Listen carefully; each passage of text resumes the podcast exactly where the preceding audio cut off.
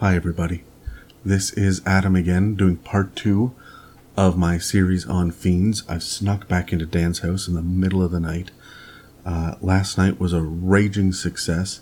I ended up uh, going up after the last episode to draw a mustache on his face, like I said I was going to. Turns out he already has a mustache.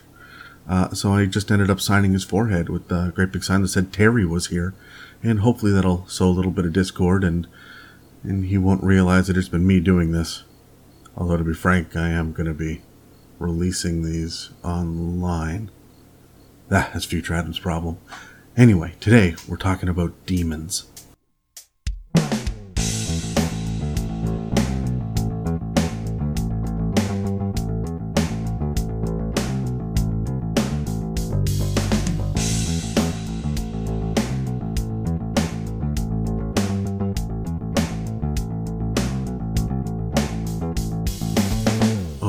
So we're back. The very first thing that I want to talk about really quick is uh, the fact that they're very, very different from devils. Demons and devils are two radically different things. Devils are lawful evil, and demons are chaotic evil. Now, what does chaotic evil mean? Does it just mean that they're the Tasmanian devil, or does it mean that they're Joker? Or does it mean that they're Bane looking to sow chaos? There are so many different ways to look at what chaotic and chaos actually means in Dungeons and Dragons, but I think the number one thing that we can focus on for demons is that what they want to do is create anarchy, destruction, and corruption. These are the three big things anarchy, destruction, and corruption. So there are uh, a lot of different kinds of demons, and believe me when I say a lot. There are about one and a half times the amount of demons as there are devils. So uh, we have quite a list to get through today, but just really quickly, the big difference between demons and devils, um, besides the fact that they're lawful versus uh, chaotic, is the fact that devils uh, they get to rise through the ranks by getting promotions up through their armies and through their legions by the archdevils that run them. They get rewarded for doing great deeds and for supporting their masters. However, it doesn't quite work that way for demons. Demons are actually just spawned straight from the abyss. The abyss creates them, and they are an extension of the abyss. It spontaneously forms these things, and and they're filthy and they're disgusting, and they're usually full of rage, looking to destroy whatever they can. Now, they can get promotions from within. That is an option, but it happens very rarely and it's incredibly painful. When a greater demon sees that a lesser demon is doing something that it likes, it can say, you know what, I'm going to give you more power. He's going to reach down, he's going to use the abyssal magic that he has, the demonic forces within him, and he's going to twist and shape and promote one of these other demons. Now, there are a few special demons that we're going to save to the end. You guys uh, heard the last episode where the Abishai were saved to the end.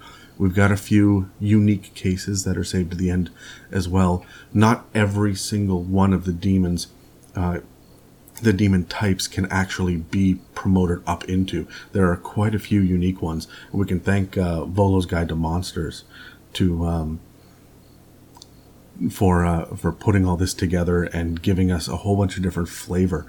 Um, but remember, the demons they're here to sow chaos. They're always looking for a way into the uh, prime material planes. They're always looking for uh, a way to destroy and seed distrust in mortals, and they're wherever they go, you can tell because there are signs of corruption absolutely everywhere that follow them. Plants are dying, water is becoming foul, the air begins to stink, things rot consistently and fall apart.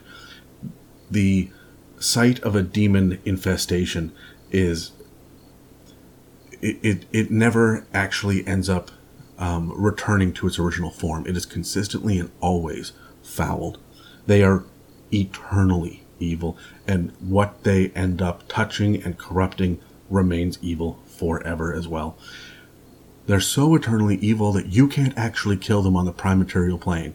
If you are lucky enough to knock them back and to wipe them out and to kill them, they just sink down into this black uh, ichor, this disgusting tar like substance. But then they materialize back in the abyss with all of their memories and all of their abilities, and they will then start looking for a way back. It's not enough to kill the demon, you have to keep them from getting back, and the only way to truly kill them is to kill them in the abyss. You have to travel to their home realm, and there are an infinite number of layers to the abyss. There are nine hells, but the abyss is huge. It's it's infinite. It's beyond scope. And so trying to find these demons and hunting them down is a feat unto itself, something that can span entire campaigns. And even then when you get into the abyss and you kill the demon there, if they have trapped their soul inside a special amulet made with, with demonic metals, then they themselves will be able to choose when and where they come back and are respawned again. It is so damn difficult, pardon the pun, to get rid of these demons. And that's why they hold so much power. And a lot of mortals look to the demons to get their power. That's why there are so many demonic cults. There are so many different, even evil creatures, mortal creatures, uh, who have their own gods, will turn to the abyss and to demonic power and, and try to pull up the power of the demons. But they know, even the most evil creatures know that if there's a portal that opens and demons start pouring in, the world is doomed. Entire wars have been put on pause to be able to stop demonic influence uh, or to close a portal uh, that was open from the abyss. So you can use these amulets actually um, there's a bit of a caveat to them as well. They, uh, the, if a cultist or a mortal or anyone gets a hold of this amulet, they can actually hold sway over these demons. They're considered bound, and so uh, when you actually have the uh, the amulet and you control it, and there's really no rules about how to control it. I would say that if you attune to it, then you're able to communicate with the demon, gain some of its powers, and you can control whether or not it respawns. The other thing to be very, very aware of when it comes to these demons, though, is that they can also possess people. They can actually get inside of a host and run them uh, kind of like a like a car, like a vehicle that they are controlling uh, and the host is aware of it the entire time. And if the uh, if the, these fiends ends up uh, in the flesh and the host dies, um, or uh, if the demon is exorcised, the host is in danger of being dragged into the abyss with the demon as well. So there's quite a lot of danger to these, and they're very, very different. So um, we're not going to get into any of the uh, demon lords or the uh, demon princes, depending on, on which edition you're talking about here. But there are a few uh, of note. I just want to touch on them very, very briefly. Lolth is a demon queen of spiders. She's probably one of the most famous, and she is the goddess of the drow. There's Orcus, who's uh, known as the demon prince of undeath, or the blood lord. Um, and he is all about undead. He's worshipped by the undead. Um, and some living creatures worship him too to channel the power of undeath. Uh, he is absolutely nihilistic and he's pretty famous. There's uh, my main man, my favorite guy ever, uh, Demogorgon. Uh, some of you will pronounce it uh, Demigorgon, um, but that is uh, that's a Stranger's Thing pronunciation. Um, he is the the the prince of demons, and he is 100% madness. He inspires madness. There's Baphomet, who is like a, a giant minotaur, um, and um, there's uh, Yeenoghu. You know, Yeenoghu has a special place in my heart. There's a couple of uh, my players maybe that are listening to this who just screamed Yeenoghu at the top of their lungs um, because they play in a gnoll heavy campaign, and Yeenoghu is all about the gnolls. So uh, the last one that I wanted to mention really quick, I know that I'm I'm kind of skimming over a bunch of these very very quickly. Um, but there's also Rakdos, and Rakdos is the uh, demon uh, prince who, the demon lord, who uh, is from the Ravnica camps, campaign setting, and he runs his own um, special cult that takes the form of like a carnival that, that puts on chaotic evil shows for people and enthralls them. Uh, and so we're going to talk about that a little bit later too. But let's get into them uh, specifically now. We got to go through them and as quickly as possible. So uh, grab your holy water and buckle up because here we go. The very first um, is the we're going to start at, at the lowest uh, CR rating and work our way up. And the very first one is the mains or maines. I've heard it pronounced both ways. Um, a single one of these is, is called, uh, spelled M A N E S. So some people say main, some people say maines. Um, these are the evil souls that end up in the lower planes that don't become lemures. If so, if they don't end up in the uh, nine hells, even if they end up on different planes of existence, they will turn into mains.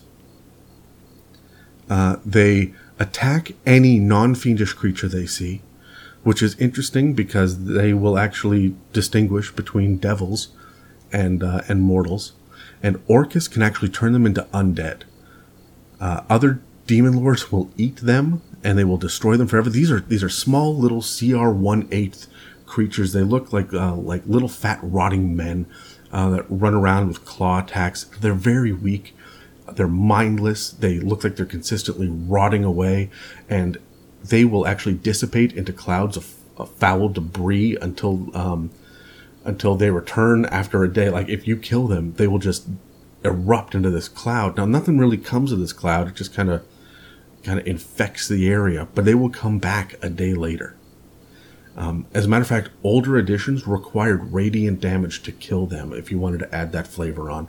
Otherwise, they will come back over and over and over again. Um, if a demon lord, however, eats them, that will destroy them forever.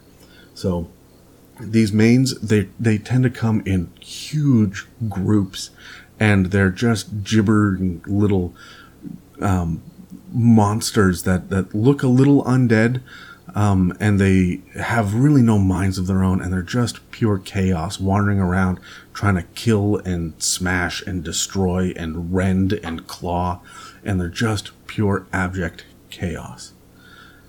Uh, level above them, uh, at uh, the one quarter CR rating, is the Dretch. The Dretch is a fleshy green creature uh, that lumbers like a baboon on either four legs or two. Uh, they're slow, their faces look disfigured. I mean, they're disgusting, self loathing demons doomed to an eternity of discontention. What a horrible state of existence for them.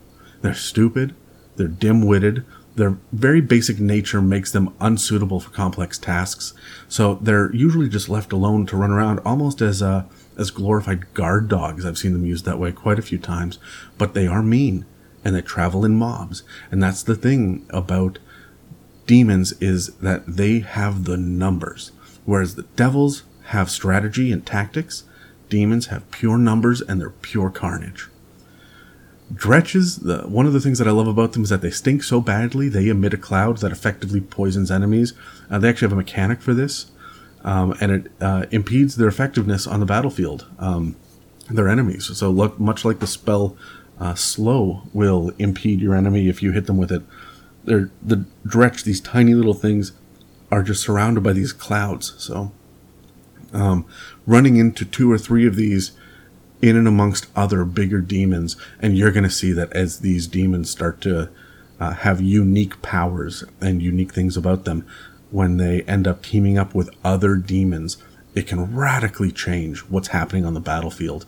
And having, I mean, it's a CR quarter if you were to drop, let's say, eight of these things in and amongst one of the big CR14 or CR16 groups, you could totally change how well uh, a party is able to handle it because of this slow effect. And this is this is just a tiny little nothing garbage uh, level fiend. These things are considered minor fiends.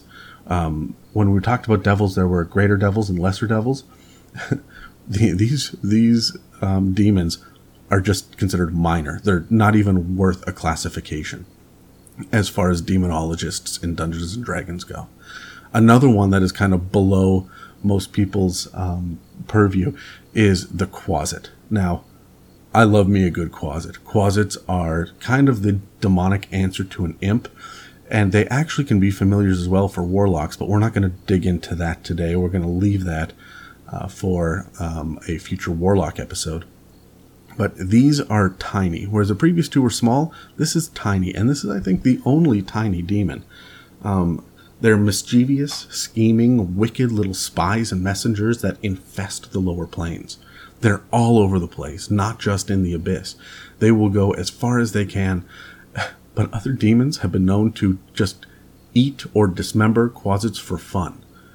These are like playthings for other demons. When they're not being spies or they're not passing messages or they're not on errands for more powerful demons, the demon may, uh, a demon may just pick it up and bite its head off and watch its body run around before it falls over.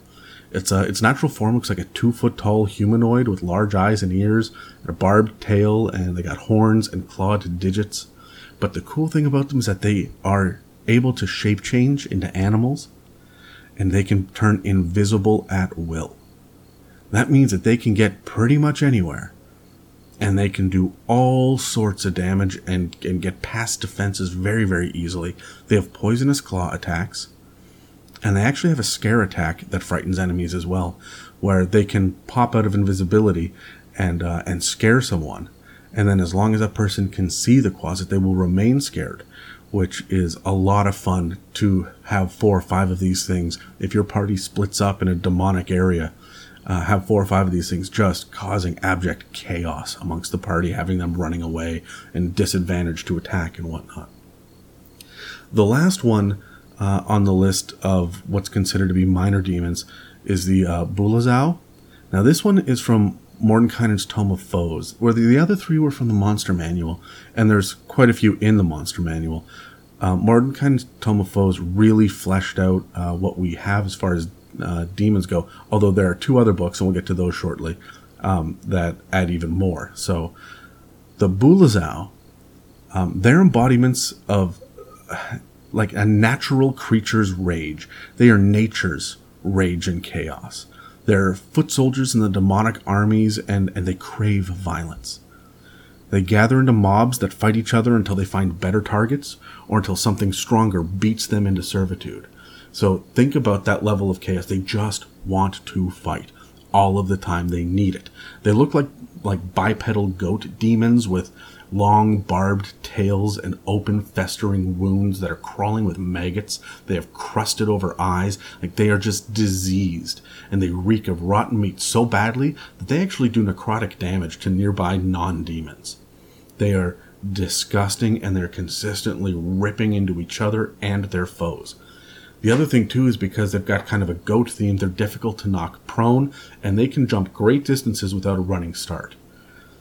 The other thing that's really fun is that their their barbed tails have a, um, a disease effect. They cause diseases with their tail attacks. So um, these things are they, they pack a punch for a CR three. They're packing quite the punch here. So um, let's move past the minor demons and we'll head up to what's, what's considered to be type one demons. Now there's sort of an arbitrary ranking system based on the in-world um, demonology that uh, that goes on. There are six different types, but it's all ranked based on power. So we're going to jump into type one now, um, and that would be the Babau. The Babau is the first demon. It's a CR4. It's the first one that we run into from uh, Volo's Guide to Monsters. This is a medium-sized demon, and this one is interesting because it's not born of the abyss. This one is born from the blood of Graz'zt, Graz'zt is considered to be the most charismatic and nearly the most lawful too. He kind of he uh, is a demon lord that straddles the um, the kind of the boundary between an archdevil and a demon lord. Um, and some say actually that he was cast down from being a archdevil, uh, and he ended up getting a foothold in the abyss. Um, but these these Babau uh, they're born from his blood. So he ended up getting into a fight, and he ended up uh, bleeding. He started to bleed out, and that's when these um, Babau showed up, um, sprouting up from the spilled blood, and they ran forward and they actually ended up swaying his side in in his uh, in they swayed the battle in his favor. So um, they're cunning. There's cunning as devils because Graz'zt himself is is very smart and intelligent like a devil is, but they're also as bloodthirsty as demons. These these guys have pitch black skin that that's pulled taut across their gaunt forms, and they have a single curved horn that rises from the back of their heads. Uh, they're innate spellcasters, but they don't really have any offensive spells to speak of. They use spears, but they can also attack with claws. And uh, the greatest thing that they have in their arsenal is a gaze that can weaken their enemies. So having two or three of these uh, that can just kind of wither and weaken their enemy's effectiveness in combat, uh, this can be a great way to buff up uh, one of the more powerful demons as well. Next is the, and uh, I'm not quite sure how to pronounce this one. It's from Mordenkainen's Tome of Foes. It's also a CR4. It's a pronounced, I pronounce it a Dybbuk, but I've heard it pronounced Dibuk and Dibuk as well. These things are bizarre. This is this is when we start to see kind of the radical different side of of what the demons have to offer as far as um, physicality goes. We've gone from foot soldiers and and baboon like creatures and little undead monsters running around, and therefore they've all been bipedal so far. But now we end up with a translucent flying jellyfish with long tendrils. I'm not entirely sure what to make of that. All of a sudden, these things just decided to sprout up from the abyss one day and, and start floating around um, kind of as they please. They prefer to possess corpses, actually, and they're kind of linked to the concept of death. Um, but they're so much fun to use, and they really, really hearken to the idea of um, demonic possession. This is the first one that really leans into that direction. They prefer to possess corpses, and they move around in these bodies. They pilfer the memories of the deceased, accessing the capabilities of the dead person, and then they impersonate the host. So think about that for a minute. If you have an NPC that dies, maybe they die off screen, or maybe it's a, it's in question about what's happening, or or your players have to go off to find some sort of cure for a disease as the king is wasting away, and they come back and the king seems to be 100% better again, and has all of the memories, and passes all of the tests that uh, that a doppelganger would fail or a changeling um, and it can you know use all the capabilities. It can still cast the same spells. You know, it may get a free pass for a little while because the Dybbuk quickly give in to cruel manipulations that betray their true nature. They behave horrifically, doing some real exorcist level shit. Like they throw up blood, they excrete maggots out of wounds um, and out of orifices. They, they contort their limbs in impossible ways. For those of you that have seen The Exorcist, think about the the ability to uh, that she has to like spin her head around or puke up vomit or uh, like projectile vomit um, that horrid pea soup. Um, the most horrible part of that movie for me was her walking on her on her hands and, and feet upside down like like backwards down the stairs. This is the kind of stuff that a Dybbuk would do to scare the holy shit out of people around it because it loves it. It absolutely loves to do this it's just part of what a Dybbuk is. It's also an innate spellcaster. While it's in its uh, jellyfish form, it has incorporeal movement, um, and it has a mechanic. Like there's actually a mechanic for all the horrifying acts, and if you uh, if you look it up in Mordenkainen's Tome of Foes, you can see what the examples that they have are. Um, it has tendril attacks as well, and a recharging corpse possession mechanic.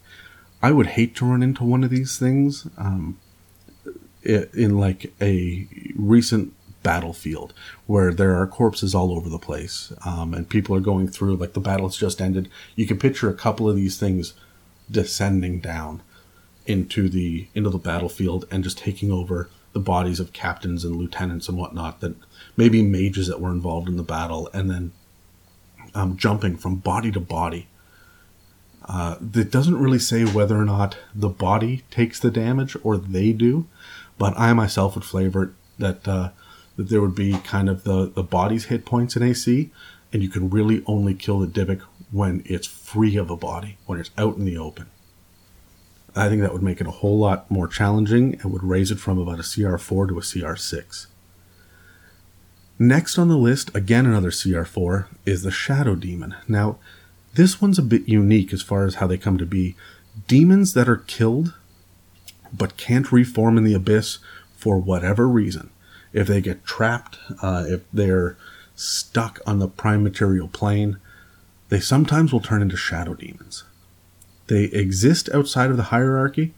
Um, for this reason, you you can't have a, a demon lord turn a shadow demon or turn a, a babau into a shadow demon or um, or a mains into a shadow demon. They kind of operate by their own rules. They eat fear and drink doubt. They are consistently, I mean, it's right in the name, they hide in shadows. Bright light reveals their true form as an incorporeal shadow with long arms and claws and huge wings. And they have like non-distinct lower halves. They just kind of disappear, kind of uh, kind of like um, the ghosts in Ghostbusters. Um, they don't always have legs; they just kind of dissipate into nothingness. Uh, they, the shadow demons, easily hide in the dark. They suffer from light sensitivity, which means that they're less effective in bright light, and they have incorporeal movement, which means they can move through objects and walls. They're vulnerable to radiant damage, so everything here is all about light. Having some shadow demons inside a, a haunted keep or a demonic or corrupted castle that are able to strike and run over and over again, that would be very, very powerful. Um, two or three of these could really shake up a party. Um, the other fun thing about it too is that if your players are expecting shadows and they're prepped for undead, and you give them a shadow demon controlling the shadows, they're going to have a real surprise waiting for them. Coming in next at CR5 is the Barlgura. Um, the Barlgura is another popular one that I've seen over and over again uh, in campaigns because they are low level, but they pack quite a punch. These are giant, red, ape like demons. Um, they look kind of like uh, demonic orangutans. And they are just pure brutality that move in, in small packs and they display gruesome trophies. So they will like pull the head and like the skull and the spine off of their victims and display it as like a belt. Oh, hold on. I can hear Dan. Ah, uh, yeah, midnight snack time. Gonna eat the snacks, gonna eat the snacks. Ah, uh, yeah, cookies. Mwah.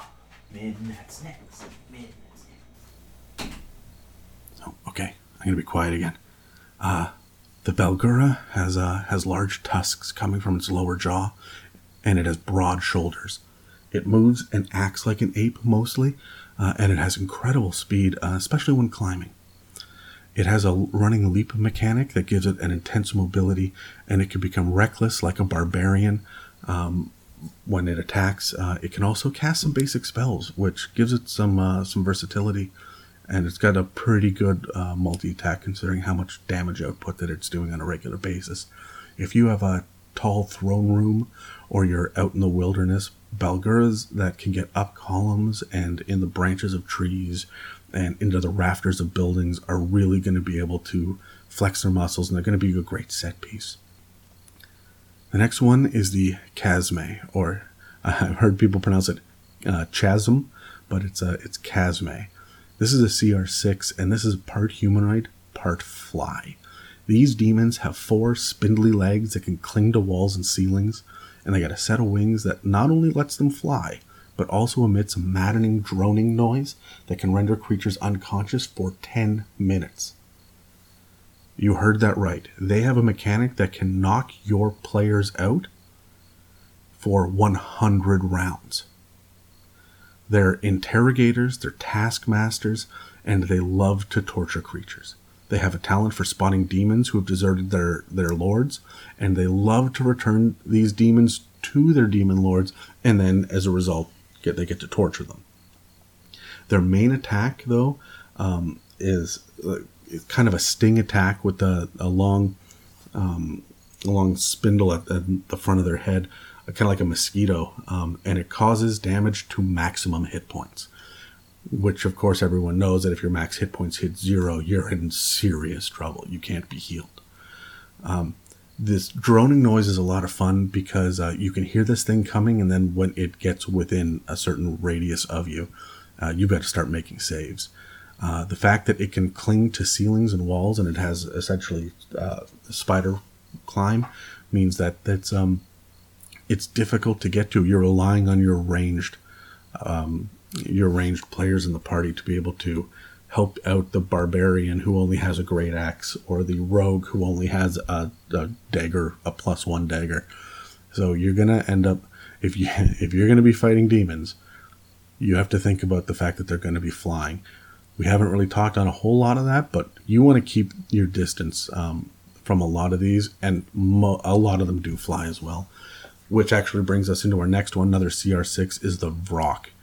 Um, pretty popular. This one's been around for a while in D and D, and these are stupid vulture demons that just they just love to cause pain and carnage. If you think of like a, a bluish purple um, vulture demon, we're already on the same page. It's exactly what you're thinking. They stink so badly, but you'll hear them before you smell them, and they like to stun enemies with their shrieks. This is another one where you've got an auditory attack. It might uh, might be useful for players to be putting um, little balls of wadded up uh, cloth and material into their ears to uh, to keep some of these CR6 creatures at bay. And the other cool thing about the Vrock that I like quite a bit is that they can shake their wings uh, when they're up in the air and rain toxic spores down on their prey below before they swoop into attack. So we're up to CR6 now, and that was the Type 1 monsters. These are considered the weakest demons. Before we move into the Type 2 demons, I just want to go through that again. The weakest ones can pop invisible, they can shape change, they can fly, they've got auditory attacks, they can um, possess corpses and, and move through walls. This is a powerful, powerful kind of, of monster, and you can see why a lot of DMs really like to play with demons. Um, they're very unique, and a lot of them have radically different flavors to them, but they'll work together as well. Next on the list is a, is one from Mordenkainen's Tome of Foes. This is our first Type 2 demon. Uh, this is the Armanite. Think demonic centaur. Um, centaurs um, are pretty. Um, they're. I'm trying, trying to find the right word here for centaurs. They uh, they're abrasive, I guess would be a right word for them. Um, but these uh, Armanites um, are even more than that. That they're consistently looking for war, not just battles and fights. They want war. They want to fight. Um, there's kind of a tribal nature to centaurs in um, in D and D, and uh, th- that's kind of true of the Armanite as well. They like to move in packs, um, and uh, they will they will move great distances at great speeds, and they've got actually quite a few um, physical attacks that they can do. Their multi attack is is pretty deadly um, because they get hooves, claw, and tail attack in each round. Um, their courage, it's like it's beyond stupidity. They will attack and kill even each other if there are no other enemies around because they are just so hell bent on battles and skirmishes and fights. Um, they're not so much going to um, be that level of chaotic like the uh, Babau was. The Babau um, liked to uh, to or sorry the uh, uh. Uh, they like to fight. These are the goat ones um, that that stink and that are always rotting away um, and fighting amongst each other. Those, those like one on one or little brawls. The Armanites are a little bit more structured. Um, the other fun thing that they have to uh, to break up enemy ranks is uh, they have the ability to shoot freaking lightning. That's kind of the first time that we've heard of any sort of uh, elemental attack beyond poison so far um, in uh, in demons, but there's quite a variety of stuff coming. So um, the Armanite is a lot of fun to, to hit your players with because the people that are familiar with the monster manual are not going to expect this coming, and two or three of these can wreck house. So, um, I really enjoy what Mordenkainen's Tome of Foes has to offer. Uh, the next one is the uh, the Maurezhi. This is another CR7 medium creature. Um, whereas we, we've dealt with a few large creatures, the uh, the Chasme or the Chasme, the Vrock, the Armanite. These are all large creatures. Um, these are big uh, fly human hybrids and vulture demons and demonic centaurs. And then we get into to these kind of special, weird um, afterthoughts when it comes to the um, the abyssal demonic forces. Here's the lore behind it. When Doresain, the king of ghouls, corrupted an elven society, he created a new kind of demon the Maurezhi.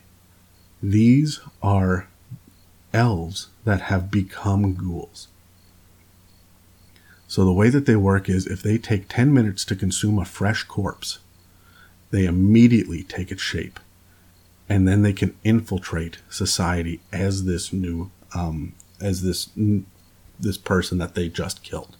I think they have uh, they have an hour. If they take 10 minutes within that first hour to to eat that corpse, and like a ghoul would, because ghouls and ghasts are consistently uh, eating, then or eating their uh, corpses and the dead, then uh, then they will infiltrate society as that person. So think about like ghouls that can go undercover. Within a few days, this new form then begins to rot away anyway because it's still dead. And you can just picture like it, someone in the middle of a diplomatic meeting or standing in a marketplace and like their nose falls off you may be able to use uh, leprosy to cover up some of this a little bit. Um, but otherwise, it looks kind of like uh, like a cross between an elf and a ghoul in its natural form, um, and it often leads hordes of ghouls and ghasts. I mean, it's the king of ghouls that ended up uh, creating these in the first place. They've got claw attacks that can paralyze enemies, and bite attacks that do charisma damage. That's one of the few times that we actually get to see stat damage and it's charisma damage specifically. There are going to be a lot of different players that are in for a world of hurt with this, especially if they're paralyzed. If the charisma is reduced to zero, that creature dies and becomes a ghoul 24 hours later. So this thing is adding to its horde all of the time.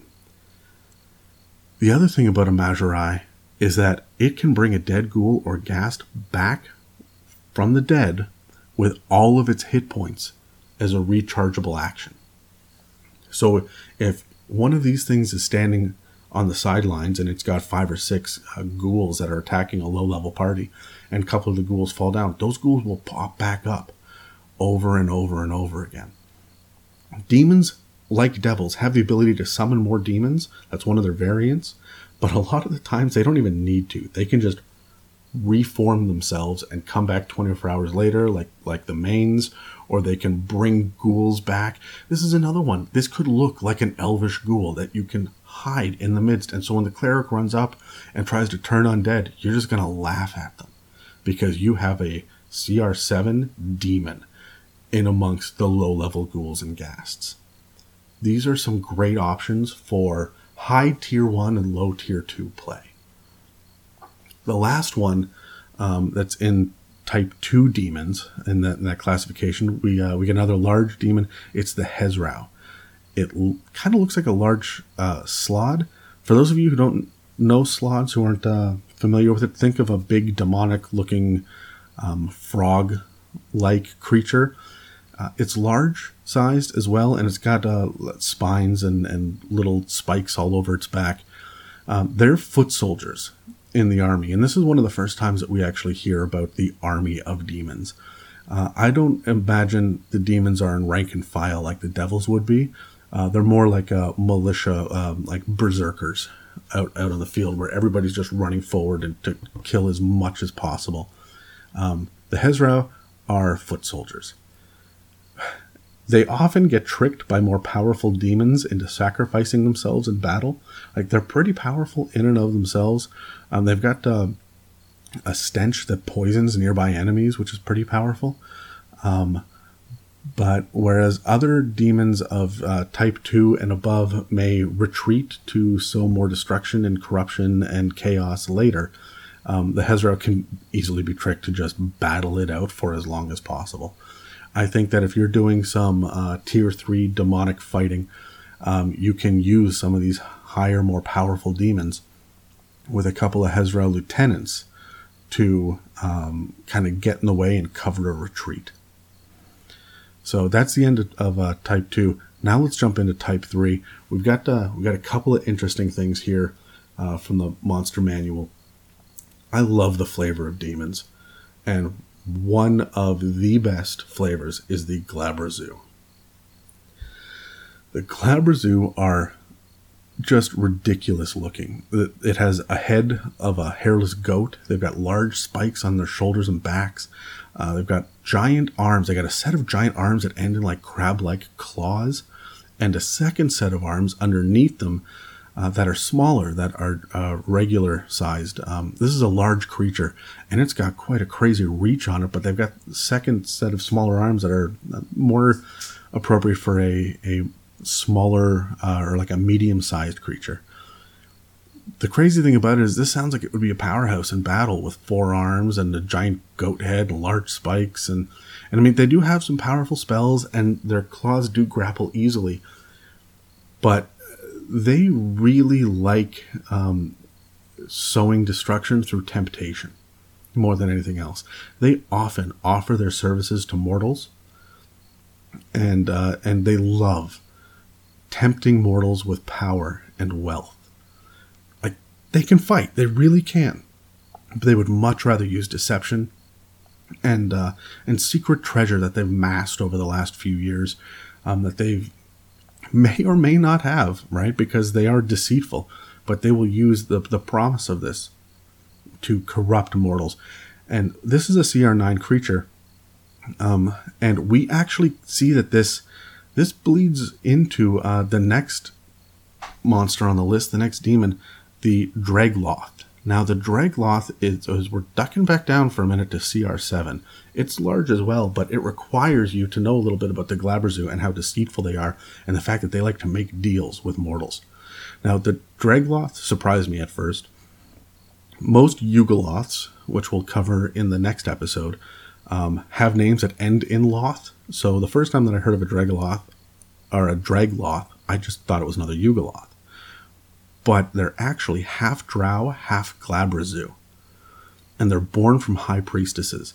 So this is a Glabrezu who have um, uh, so there would be like a Glabrezu father because it's a high priestess specifically that has seduced a Drow high priestess with the power, um, with the demonic power, and the spawn that they uh, that they end up giving birth to is a Dregloth. Um, Dregloths have innate magic and brute strength. They're large creatures. Um, they're as big as an ogre. They have four arms, a black purple skin, yellow white hair. Uh, they have two sets of arms, right? So that's the same as a Glabrezu does. One set of arms is long and ends in claws, but Whereas it was like crab claws or pinchers for the Glabrezu, these are like long multi-fingered claws for the for the Dregloth. The other set is just normal drow arms that hang down um, underneath. They've got red eyes, they've got a long snout and sharp teeth. Like they, they look like demons. You're not going to mistake them for drow. This is as close as you're going to get to a demonic drow beyond the driders and, and crazy spiders and whatnot that that come with the drow. Um, but that's a topic for another episode as well. Um,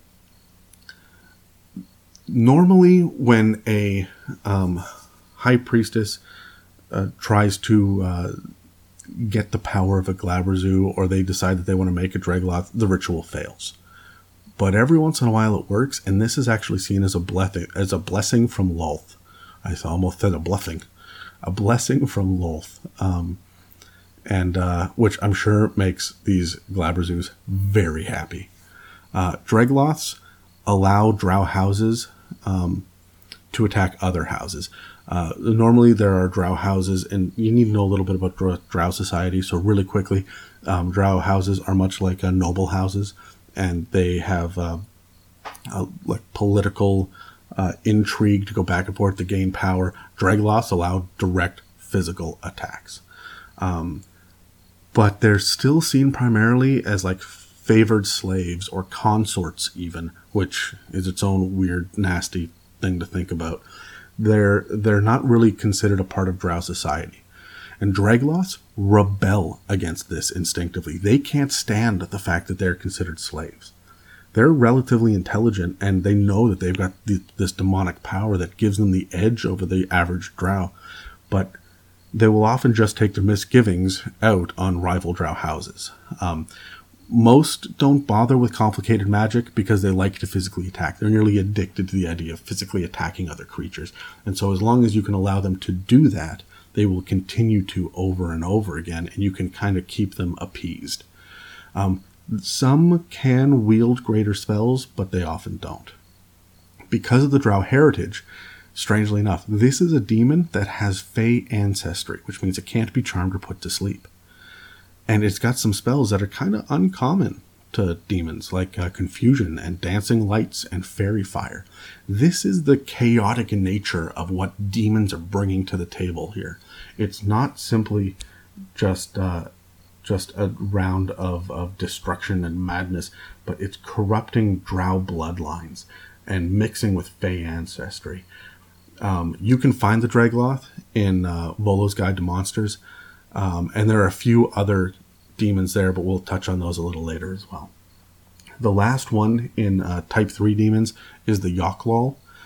This, excuse me, this is another Lolth um, adjacent demon. Um, they're naturally tall pillars of yellow slime with single malevolent eyes. Um, and the Yochlol is a shape changer. It has a poisonous touch, but it can ch- uh, change shape specifically to both, um, or to either a drow woman or to a spider. When they turn into a drow woman, they still have their poison touch, but they, when they become the spider, uh, it translates into becoming a venomous bite. Um, they act as handmaidens to Lolth, often um, uh, going out uh, based on her command to uh, accomplish things in other planes and outside of her demon web pits. Um, but they will only ever serve her. You're never going to see a Yochlol anywhere else. And they will um, only ever answer to her. So they have spider climb, which is neat, um, but it makes sense for the spider aspect of them. But even as these these yellow slime pillars, they can climb walls even as as a drow woman. If you see a drow woman just start running up the wall, it's got spider climb, and it's probably a Yochlol in disguise. Interestingly enough, they can also detect thoughts, so they have the ability to cast that. So they're going to know when they're when they're found out. They also have web as a spell and dominate person. The other thing that's really fun about them is that they can turn into a toxic mist that poisons creatures that uh, that share the same space as it, but it can only move in mist form. It can't act. It has better defenses in this form, and it can move through you know narrow spaces and whatnot. As long as it's not airtight, then it'll be able to move and escape. Which means that if you piss off a lock, uh, Yochlol, chances are that it's going to do some damage and run away. It'll probably try to uh, deceive you first into thinking that it is a um, a drow woman of some sort, and then it'll it'll attack you and book it. I don't see a lot of these guys sticking around to get to the um, to to fight to the death. Let's move on to Type Four. Now there are only a couple of Type Four demons here, and we're moving up. Where the, the Yochlol is a CR ten. We're getting into the second half of the CRs now, um, and that's the uh, up at CR eleven from Mordenkainen's Tome of Foes is the Alkilith. Uh, Alkiliths are disgusting fungus that appears around doors, windows, and other other passageways and portals. Like you can picture them in a hallway or an archway. The cool thing about them is they weaken the fabric of reality and allow other demons into the material plane. These things are harbingers of doom and omens of ruin. There is a demon lord called uh, Juiblex and these things are direct spawns of Juiblex. So this is another one that you can't just um, promote a, a, smaller less powerful demon up into this this medium sized fungus demon. Um, and actually, when they're spawned, they don't immediately have sentience. They gain it over time, and then they use this this intelligence to try to find whatever way it can into the material realm, and then open up portals to bring through massive demonic armies. These things I I would use as a ticking clock inside a a uh, campaign where you find out that this thing is here and it is weakening the fabric of reality and there are small low level demons all over the place but you have to kill this one before it opens the portal and lets bigger badder nastier demons through even most summoners consider the existence of these things too great a risk and they won't summon them. Because if given time they will open up portals to the abyss and just allow sheer chaos to come through. And not in a way that you can harness the power but in a way that the demons themselves will start running and ruling your plane of existence. Um, being within 30 feet of the alkilith uh, can cause madness there's actually a mechanic where, where you start to hear um, uh, like nagging whispers in the back of your mind and, and it can drive you mad but if you get within 15 feet of it uh, now you're within range of its acidic tentacle attacks. So this is a fungus. It looks a little bit like a like a moss when you look at the picture in um, of Foes. Um, but you can see, you can picture these these tendrils, these tentacles whipping out and hitting people and doing acid damage when they hit. Um, maybe you can put this thing. I would have it escape out into the wilderness and be very, very difficult to find. You'd have to start looking for um, trees that are close together that might um, accidentally form an archway. Um, that it can start to um, kind of sow its seeds of, of weakening the mortal plane and the fabric of reality. I really like Alkilith as a strange and interesting kind of demon. There's nothing like this for any other kind of monster out there.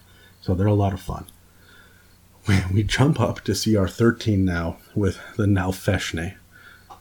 I don't know what to make of these guys. A lot of people love them and they're really popular, but Nalfeshnees are they're large, massive, um, bipedal, half boar, half ape, um, with tiny black feathered wings. They're just disgusting, weird looking creatures. They're they're pig demons with like the the body of an ape um, and and these these little black wings. Like they look like little angel wings that look like they're too small for for the creature, but they still allow it to fly. These things feed on hatred and despair, and they love humanoid flesh. As much as they get off on on creating anger and rage and hopelessness, they will give up just to just to, you know, eat a halfling.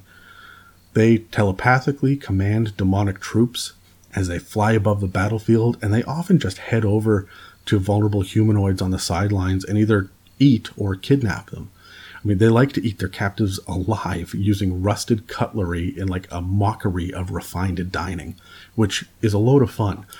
If you find out that that the wizard got captured and you've got to go rescue her, and you open up um, the dining hall in the demon keep and you find that she is like bound on a giant serving platter, and there's a Nalfeshnee there with like a rusted fork sitting there, like putting a bib on, going, All right, here we go, time to eat. It, it, this is such a unique and weird, um, almost comedic demon, but I feel like you could really use it to be a, a perversion of of nobility and and finery.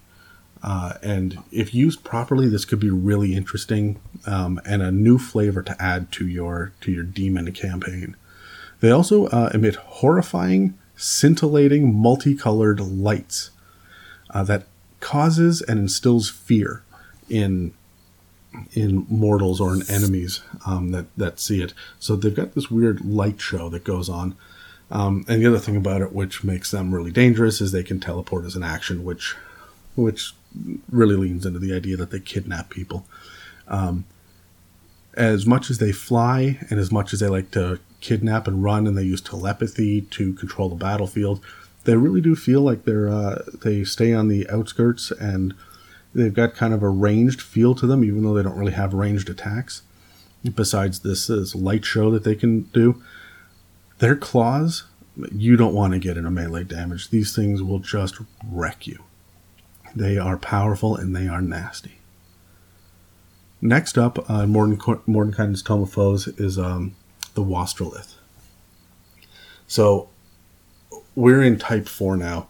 Wastriliths. I mean, I now that I've said the name, half of my players are shuddering. They will remember these things as being just nasty, large aquatic demons with long serpentine bodies covered in large, nimble fins. They have fish heads with razor sharp teeth. They have two arms, each ending in a large hooked claw. And they can travel on land and spoil nearby water sources. These things are, are all about corruption and, and utter destruction. You don't want to go up against one of these. They've got incredible melee stats to them. But interestingly enough, these are the ones that uh, that can destroy a settlement very very easily. They not only spoil nearby water sources, but they spoil whatever body of water that they're in as well. So, a um, small village in the desert that has a, a well system uh, may just end up disappearing over the span of, of two weeks because a Wastrilith moved in underground, spoiled the water, and forced everyone either they got sick and died or, or they had to leave. Um, if in- interestingly, if a demon drinks the water, they will actually regain hit points. So maybe having these guys at the back of a giant uh, demon horde would be a good thing, so that any demon that that needs a little bit of help can retreat, drink some of this water, and then run back into battle again. If any other creature drinks it, though, they take massive poison damage, and they get the poison condition as well. Um, even if it's underwater, um, this thing is just a nightmare to deal with. They they cause an undertow. They've got an effect here that makes everything underwater difficult terrain. So um, not only are people doing doing athletics checks to have to swim, but it's at half speed. Um, and considering that the Wastrilith has 10 foot reach on their melee attacks, um, this can be a real issue. The other really fun thing is they have an acidic spit that shoots out 60 feet, does crazy damage, grabs an enemy, and then drags them the entire 60 feet towards the Wastrilith and often just into the water. That seems like an overpowered kind of a grasp and reel. I mean, this is it's a CR13, but it seems to be more effective at grabbing people and reeling them in than even a roper is. So I really like the Wastriliths. They're super flavorful, and uh, they add an aspect of a demonic presence to maybe coastal towns or or settlements that require re- and rely on uh, drinking water and clean water. Next on the list is the Nabassu. The Nabassu are CR15. They're medium sized creatures. They're from of Foes, and they are lanky black demons with a set of wings sprouting from their backs. I mean, they resemble kind of like demon bat hybrids. Um, they will eat any soul that they can find, even other demons, which is one of the only taboos in the abyss. You can get up to pretty much any horrific shit that you can think of in the abyss but if you eat the souls of other demons, that means that they can't respawn. So this is like the the only thing that that is really frowned upon. Um, Nabassus, for this reason, exist on the fringes of the abyss, uh, striking when they can and moving in large flocks if uh, if they want to take down larger prey, or singly if they want to prey on smaller creatures. So they um, will actually attack large demons um, and uh, I don't really see these guys being a, a, part of the army necessarily, and I don't know why there would ever be a uh, demon lord that would turn a lesser demon into one of these. So, um, the cool thing about them is that they exist in magical shrouds of darkness. So, they are emanating this darkness all the time, and they're very, very difficult to see at all and you need some way to be able to pierce the uh, magical darkness with some sort of magical light. Uh, if it kills a creature and spends 10 minutes with the corpse, uh, it can eat the soul and regain hit points. And if a soul is eaten like this, it's gone. It's dead. It can only be returned with a wish spell. There's no resurrection available if one of these guys gets a kill and then 10 minutes with the corpse. I expect them to get a kill and then try to fly away. So if you've got one of these things, and CR15, these guys are, they're meaty. They're beefy. They can do some damage. If they swoop down and they manage to kill the fighter in the party, they're going to retreat with the fighter's body. And now it's a race to get up to the top of the cliff or into the, the bell tower, wherever this thing is going to hide, wherever this thing has a nest, to get back there and get some heals, get some sort of resurrection magic um, onto that fighter as quickly as possible because you, the character may be gone forever if you don't. Um, now, the other thing too is that because they're in magical darkness, you're always attacking with disadvantage. So you're trying to be able to see this as much as you can, but if a target manages to see a Nabassu, it can then steal their souls with its gaze. And, and the mechanic for this is it causes maximum hit point damage. What it does is it looks at you if the attack hits, or I think it's if your save fails. Um, it causes damage to your maximum hit points, so you drop by a significant number and then they also gain temporary hit points off of this as well. Uh, if a creature dies from this gaze, it then immediately becomes a ghoul. That's a lot of fun. There's a lot of flavor to this one. We're seeing that demons really do operate different from devils. Um, they're more they're more bestial in a lot of ways, and they all have unique, horrifying aspects to them. Um, the uh, so that's the end of um, of the Type Four uh, demons. That moves us up into type 5, and this is where things are starting to get a little bit crazy, and I would think twice about throwing these at any party that isn't very experienced. So, first and foremost, we have the Marilith. I freaking love the Marilith, and I think that a Marilith should be at the center of any good UONT campaign. Uh, these are large creatures uh, from the Monster Manual. They've got a lower body of a large serpent, and an upper body of a humanoid female with six freaking arms, and each one of them has a scimitar. They are fast, strategic, and furious, and they often lead demonic hordes into battle. These are the the captains and commanders, and they they have seven attacks in battle. And they get a reaction after every turn in combat. That's not one reaction per uh, per round of combat after every player goes, these guys get a reaction if they can take one. Um, so that makes them super deadly and ridiculous to have to try to fight. Um, their uh, their tail can grapple, they can teleport, and they can also use their reaction to raise their AC by five. They have a parry, so um, if you go to hit them, and remember, every round they can do this they can raise their AC by five um, for that attack if they can see the attacker coming in and that attacker is using a melee weapon. So they're essentially parrying and blocking with one of the swords. That makes these guys absolutely crazy to have to deal with. Um, I like them, but you have got to have a pretty strong um, party who is going to be able to capitalize on their action economy here because the Marilith while it may be a CR16, if your players get caught in a death spiral, things are going to get way out of control really, really quickly. Um, so I, I, would caution against using these guys, um, and uh, and hopefully you won't uh, uh, you won't end up with a TPK off of using a Marilith. The next one on the list is the Goristro. Goristros are huge creatures. Here we go. We're starting to get into the huge ones now. Uh, this one is from the Monster Manual. Uh, and these are 20 foot tall, fiendish looking minotaurs that easily navigate labyrinths and tunnels, and it is the perfect siege monster. Um, they're often kept as like a demon lord's pet.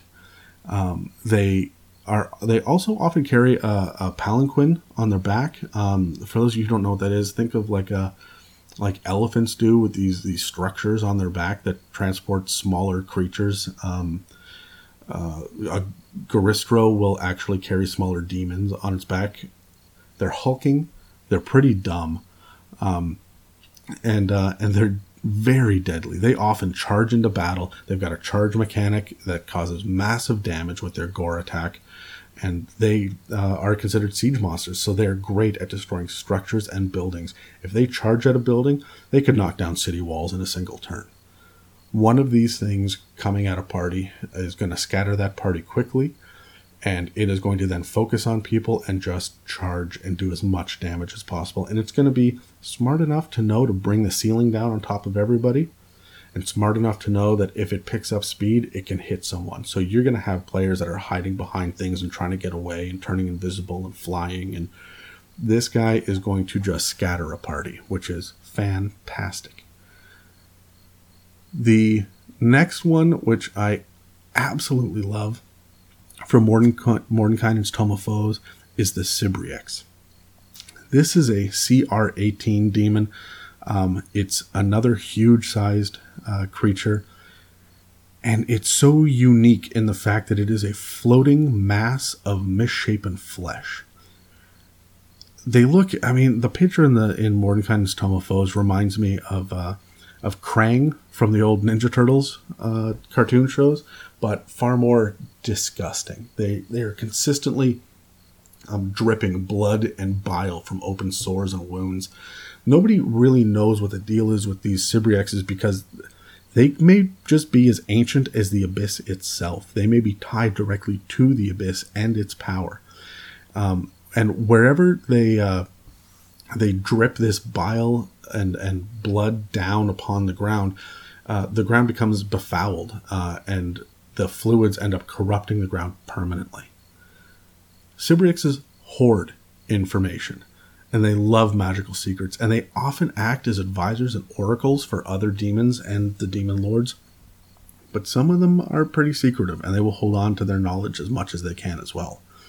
They can create massive numbers of uh, of other demons just purely from uh, from a mechanic that they have, and I'm going to touch on that in a, in a second, these other demons, but they have something called um, uh, warp flesh, which is just a lot of fun to, to play with. There's an awesome table in Mordenkainen's Tome of Foes that outlines the different kinds of body horror that a warped creature might suffer.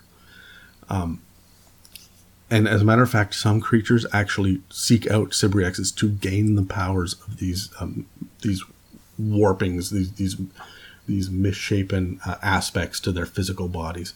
Uh, Sibriexes uh, poison the area around them, um, and that includes creatures that get too close. Uh, they can cast spells. They have legendary resistances and magical resistances.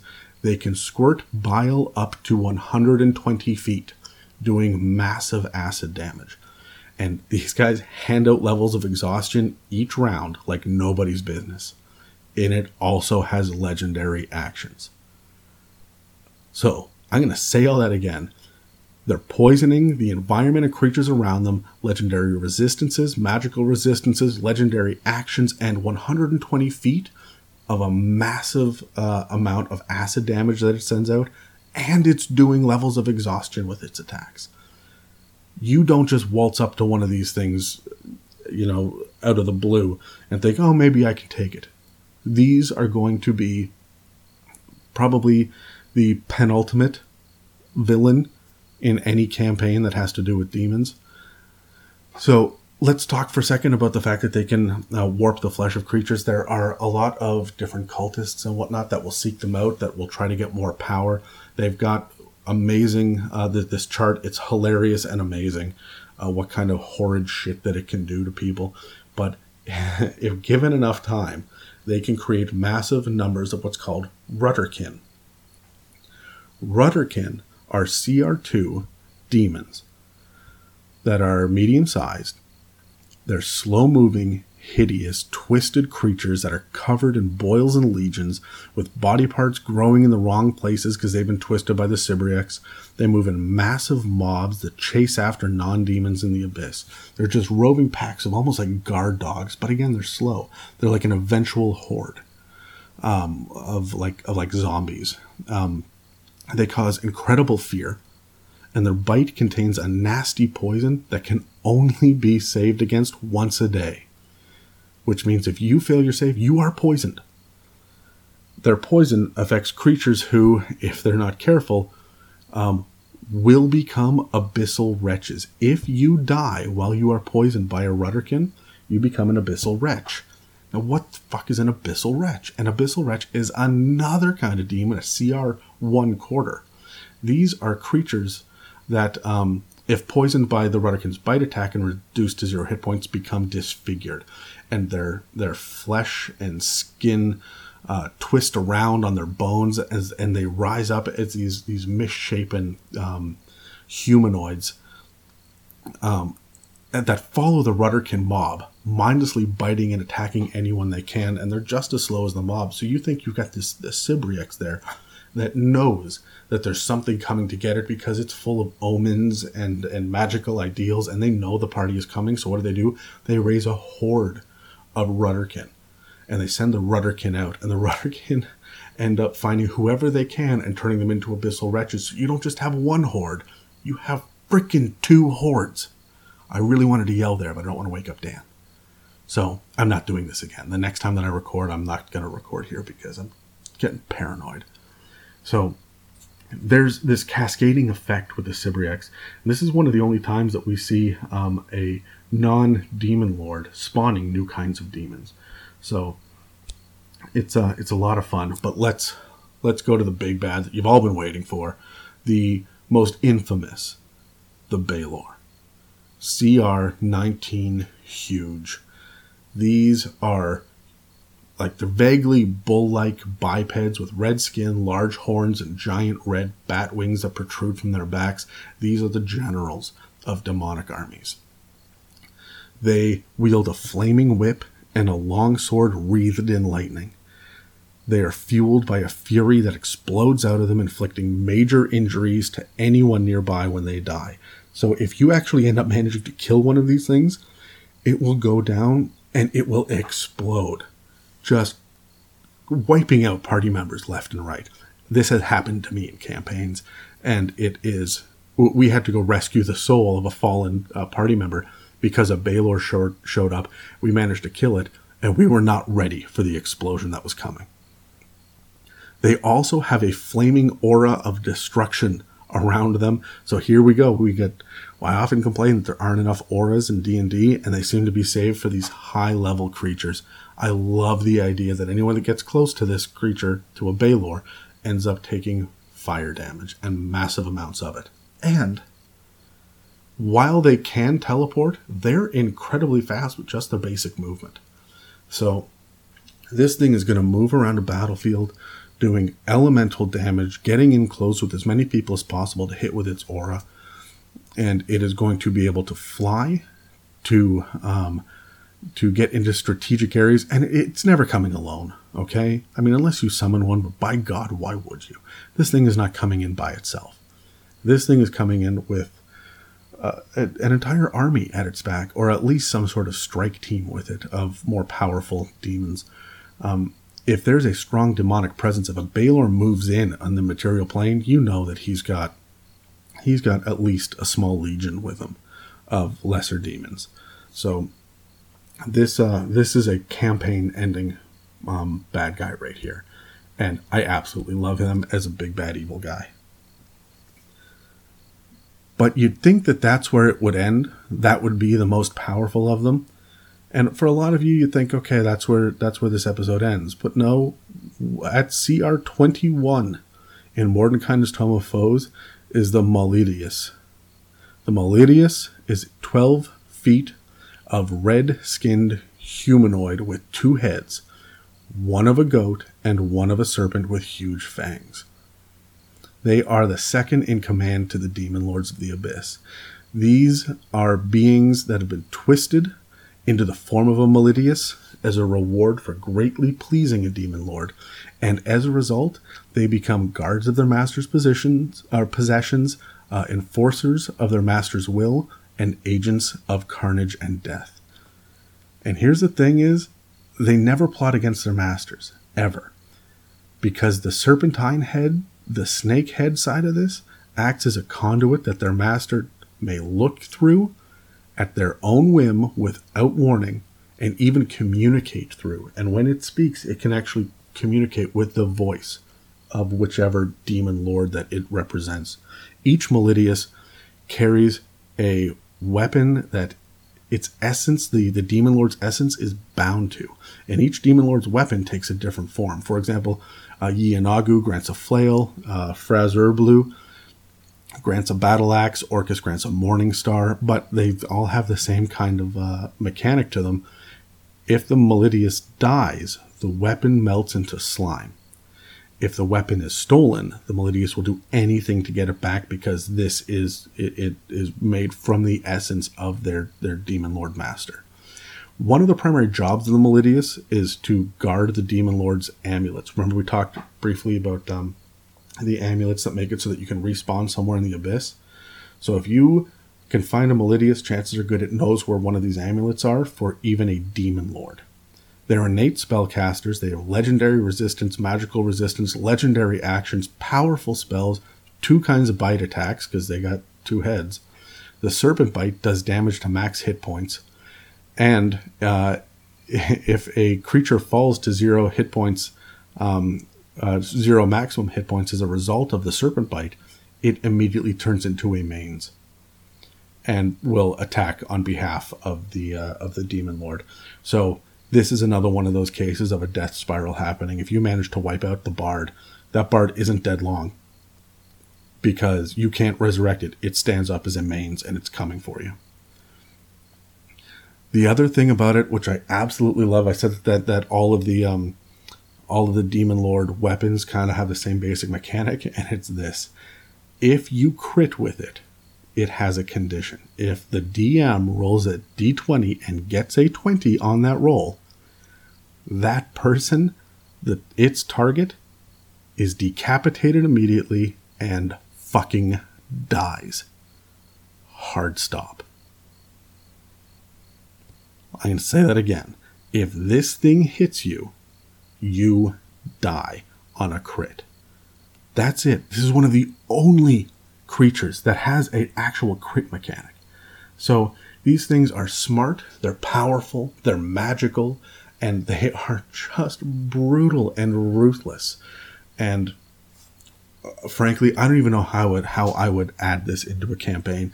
This is uh, at the very end, beyond everything else, when the campaign is over and one of and you decide to do one last big uh, adventure um, at level twenty and you decide to go up against one of these things, really only half the party or fewer are going to walk away from this because it has two different instant death mechanics.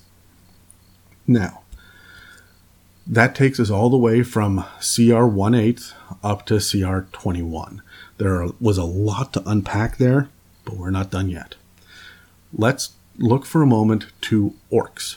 Now, we did an orc episode not long ago, and I talked very briefly about the Tanarukk. The Tanarukk is a very special kind of demon um, that is only spawned under certain um, certain scenarios. Orcs, they may turn to abyssal magic um, if demonic corruption can worm its way into tr- an orc tribe. So they'll turn to specifically Baphomet, which is the Minotaur-like demon lord, and they'll look to him for power. And he will grant that power in whatever way that he sees fit, but his payment is that an unborn orc fetus somewhere in the tribe will be turned into a Tanarukk. And when it's born, it will create abject chaos. These things are vicious and they will try to take control of the tribe. They're far more powerful than the average orc because they're CR5. Um, and uh, so they're usually imprisoned early in their lives to stop the Tanarukk from leading the tribe into chaotic war for the sake of chaotic war. If it breeds, if it has the opportunity to continue to breed, subsequent generations have a high chance of producing more Tanarukks. So these abominations are often just killed upon birth. They're they look like large orcs with giant minotaur horns, which I mean, if you think about the uh, Baphomet who's giving the power, that that tracks. Um, they've got barbs all over their bodies, and they've got large fangs. They're very fast in battle, um, and they have a powerful melee retaliation. So if you hit them as a reaction, they can hit you right freaking back. You can find these guys not under the demon section in uh, Volo's Guide to Monsters, but in the orc section, which is why I've separated them out, and uh, and I wanted to talk about them. They're they're a little bit different. They they only appear under certain circumstances, and they're not part of the basic hierarchy. And if you thought that orcs had a neat, fun thing, let's talk about gnolls. Now, gnolls are directly related to Yeenoghu, um, who is the uh, he is the demon uh, lord of hunger, and he is about as chaotic as they come. He just looks like a giant freaking demonic gnoll, um, so like a hyena person. For those of you who don't know, he also grants um, two additional demons to join Gnoll warbands that are running around. The first one is the Maw Demon. This is a CR1. These things, uh, you can find them in and among Gnoll war, warbands, um, and they're relatively weak, but they embody Yeenoghu's pure hunger. They've got three arms, three legs, and three eyes. They've got a giant mouth that vertically splits their bodies in two, all the way through their torso, with giant teeth that are gnashing throughout this cavern. So this thing is mostly mouth, with eyes and arms and legs sprouting out in strange places. They share Yeenoghu's desperate hunger, and after a long rest, anything that they've eaten automatically transports directly into Yeenoghu's stomach for consumption which means the Maw demons are always hungry. The Maw demons travel with the Gnoll warbands, and they will follow the Gnoll's lead, um, but uh, they will also rampage if they reduce a creature to zero hit points, which means that if they reduce a creature um, to unconsciousness, they will then turn around and as a as a reaction almost they will just get to move their speed up to an, to the next creature. So these things are chaotic and they're they're moving around the battlefield pretty quickly.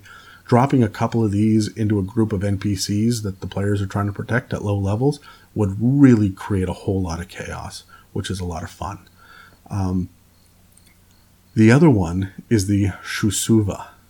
This is a CR8, so it's a little bit different. Whereas the Maw Demon was a medium creature, well, it was a little bit warped. We're talking now about a hyena demon that's large sized, and it's not bipedal, it's down on all four legs.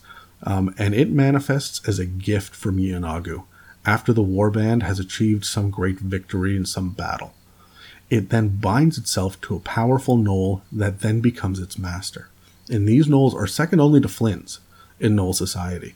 So, a great gnoll warrior that has killed uh, quite a few enemies and has uh, changed the tide of battle um, during a during a skirmish or a fight, or maybe it just slaughtered the most innocents in a small fishing village. Whatever it is, they may be gifted a Shoosuva, and while the Gnoll itself doesn't get any increased stats, it gets a place of, of revenance within the the Gnoll society itself. Um, the Shoosuva rampages if it reduces a creature to zero, much like the Maw Demon does, and it actually has a tail attack that causes both poison and paralysis. So you can imagine that there are creatures out there that are being paralyzed by the Shoosuva and then attacked um, as a whole bunch of Maw demons come running up and gnolls come running through. It, I mean, the Witherlings and the Flinds, and I mean, can you imagine a Gnoll warband in its, in its full fury with the with the abyssal ties that it has as well? This is one of the most intimidating um, kind of monsters out there and to have the the backing of a demon lord who actually doesn't ask for anything in return just gifts these extra demons to to kind of flesh out what the warband can do this gnolls are by far my favorite mob i absolutely love them and i think that people need to use them more often uh, that kind of rounds out the regular ones but let's talk really quickly before we wrap this up about uh, the Guildmaster's Guide to Ravnica. So I mentioned briefly about Rakdos. This is a whole other subject um, for another episode. But Rakdos is a um, demon lord who has a, a carnival, um, and that's kind of his whole shtick is that he corrupts people by by putting on these horrible, um, indulgent, violent, murderous acts where people can go watch uh, other mortals get tortured and murdered, and they end up um, becoming uh, they, they drop into a fervor that that keeps them uh, inspired by the bloodlust. So let's get into it really quickly. There are three demons in particular in the Guildmaster's Guide to Ravnica that you may not know about, and I hope more people use these because they're freaking crazy. The first one at CR half is a cackler. This is a little red creature, and it looks kind of like a devil. It's got little black mottled spots around it, but it looks generally like like a little imp without the wings. Um, these members of the cult of, of Rakdos, um, they perform a twisted, uh, in, in the twisted carnival that uh, that leave the audience drenched in blood, and uh, and that leaves the audience in a sense of ecstasy. The cacklers are jesters who inspire mad laughter in nearby creatures, and they're also experts in mimicry. So they will go out and there'll be these clowns that will get people all worked up, and then go on such a murder spree that the the audience can't help but laugh and can't help but feel ecstatic as they are being drenched in gore and viscera and blood, like the first three rows at freaking SeaWorld. The cacklers have a spiked chain and a bite. They can cast firebolt at will, and they can use uh, Tasha's hideous laughter once a day, which you know tracks. They can mimic any sound they've heard, including voices. This might be a little bit of uh, of fun to throw a, a low level party off the uh, off the trail of maybe more powerful demon that's uh, trying to escape. When they die, however, the cackler has a really neat mechanic that lets them uh, kind of get a death rattle. They, they have a cackle, which causes potential psychic damage to nearby creatures you have to save, and if you can't, you take psychic damage as this thing dies. This this laugh kind of haunts your soul and works into your mind psychically. I really like any kind of creature that has a an effect where when it dies, um, we saw this with the Orthons and the Devils, and uh, and with the Balor demon. When it dies, there's there's a consequence for the death as well. Uh, that just it's a lot of fun, and the fact that you're getting a small, um, like a CR half creature doing this makes it even better. The next one is simply called the Master of Cruelties, and I'm assuming there's more than one um, even though it's called the Master of Cruelties. These are large creatures. It's CR9, so it's quite a jump here. These are the ringleaders of the cult of Rakdos. They draw the audience into their depravity and their torturous ways, imbuing the audience with the fervor and a bloodlust to the point of wanting to partake in the murder and destruction. It's not enough to just entertain, they are inspiring abject chaos. They're large. They've got faces like skulls and with like four twisting horns, and they have an aura of bloodlust that encourages creatures creatures to attack random nearby creatures. They have powerful, mind altering spells. They regain hit points when nearby creatures die. And they captivate creatures within 120 feet, charming them with an action that actually recharges. So this thing at CR9 can walk in to a like a tavern and just cause everyone around to go insane and and be ecstatic as they're murdering each other and it actually beefs up this the master of cruelties as it happens. You can picture a, a demon invasion force walking into a small town and the and the players are trying to defend the general store, and in the distance, they see the Master of Cruelties just getting stronger and stronger and stronger as as the town folk are killing each other in the streets.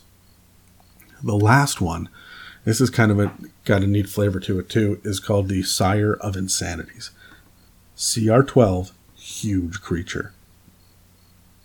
This is a bloated bipedal lizard demon with great horns it works in the shadows underground beneath the Rakdos nightclubs.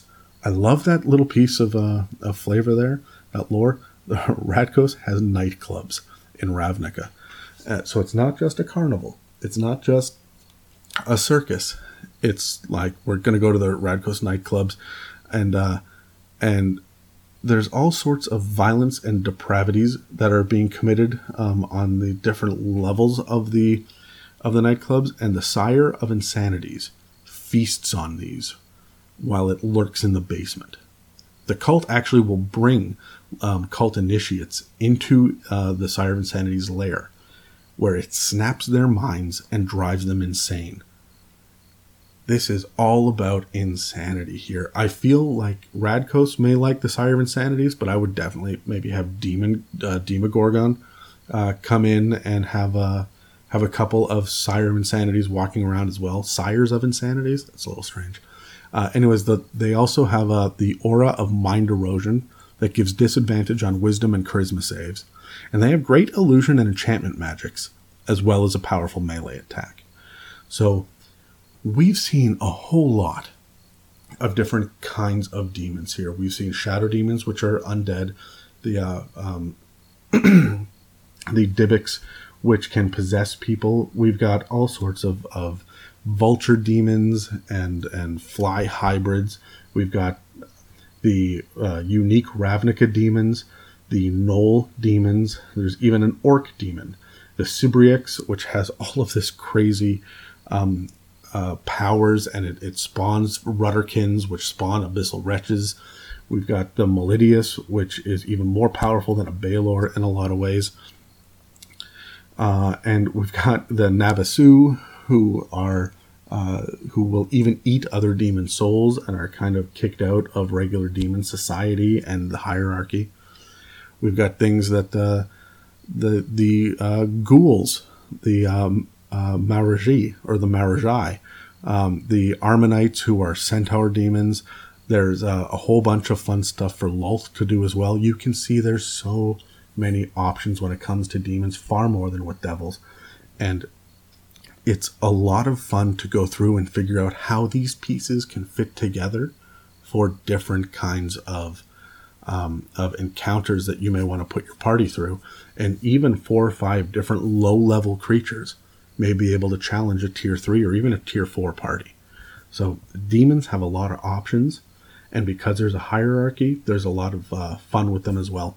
I recommend that everybody takes the time to look into these. The books that I've referenced are the Monster Manual, Mordenkainen's Tome of Foes, Volo's Guide to Monsters, and uh, the Guildmaster's Guide to Ravnica. So I hope that this kind of gives you an idea of uh, of what you can look forward to with the chaotic evil side of the lower planes. Next episode, I'm going to move on to Yugoloths, and uh, and kind of their role in the blood war because they they've got something unique going on as well. So there are more demons than anything else. I expect the next episode will be relatively short comparatively. I can't believe I've gone like a freaking hour and a half. Dan just sleeping through absolutely anything. I'm uh I'm gonna go raid his fridge, um, and uh, steal all of his beer. So uh, I'm probably also going to leave another note from Terry, and hopefully I can have the two of them just fighting each other during the entire Fiend episode because I am really looking forward to having our own blood war. And then maybe I'll get to choose a side like a Yugoloth does. Anyways, I'll catch you tomorrow with episode 3.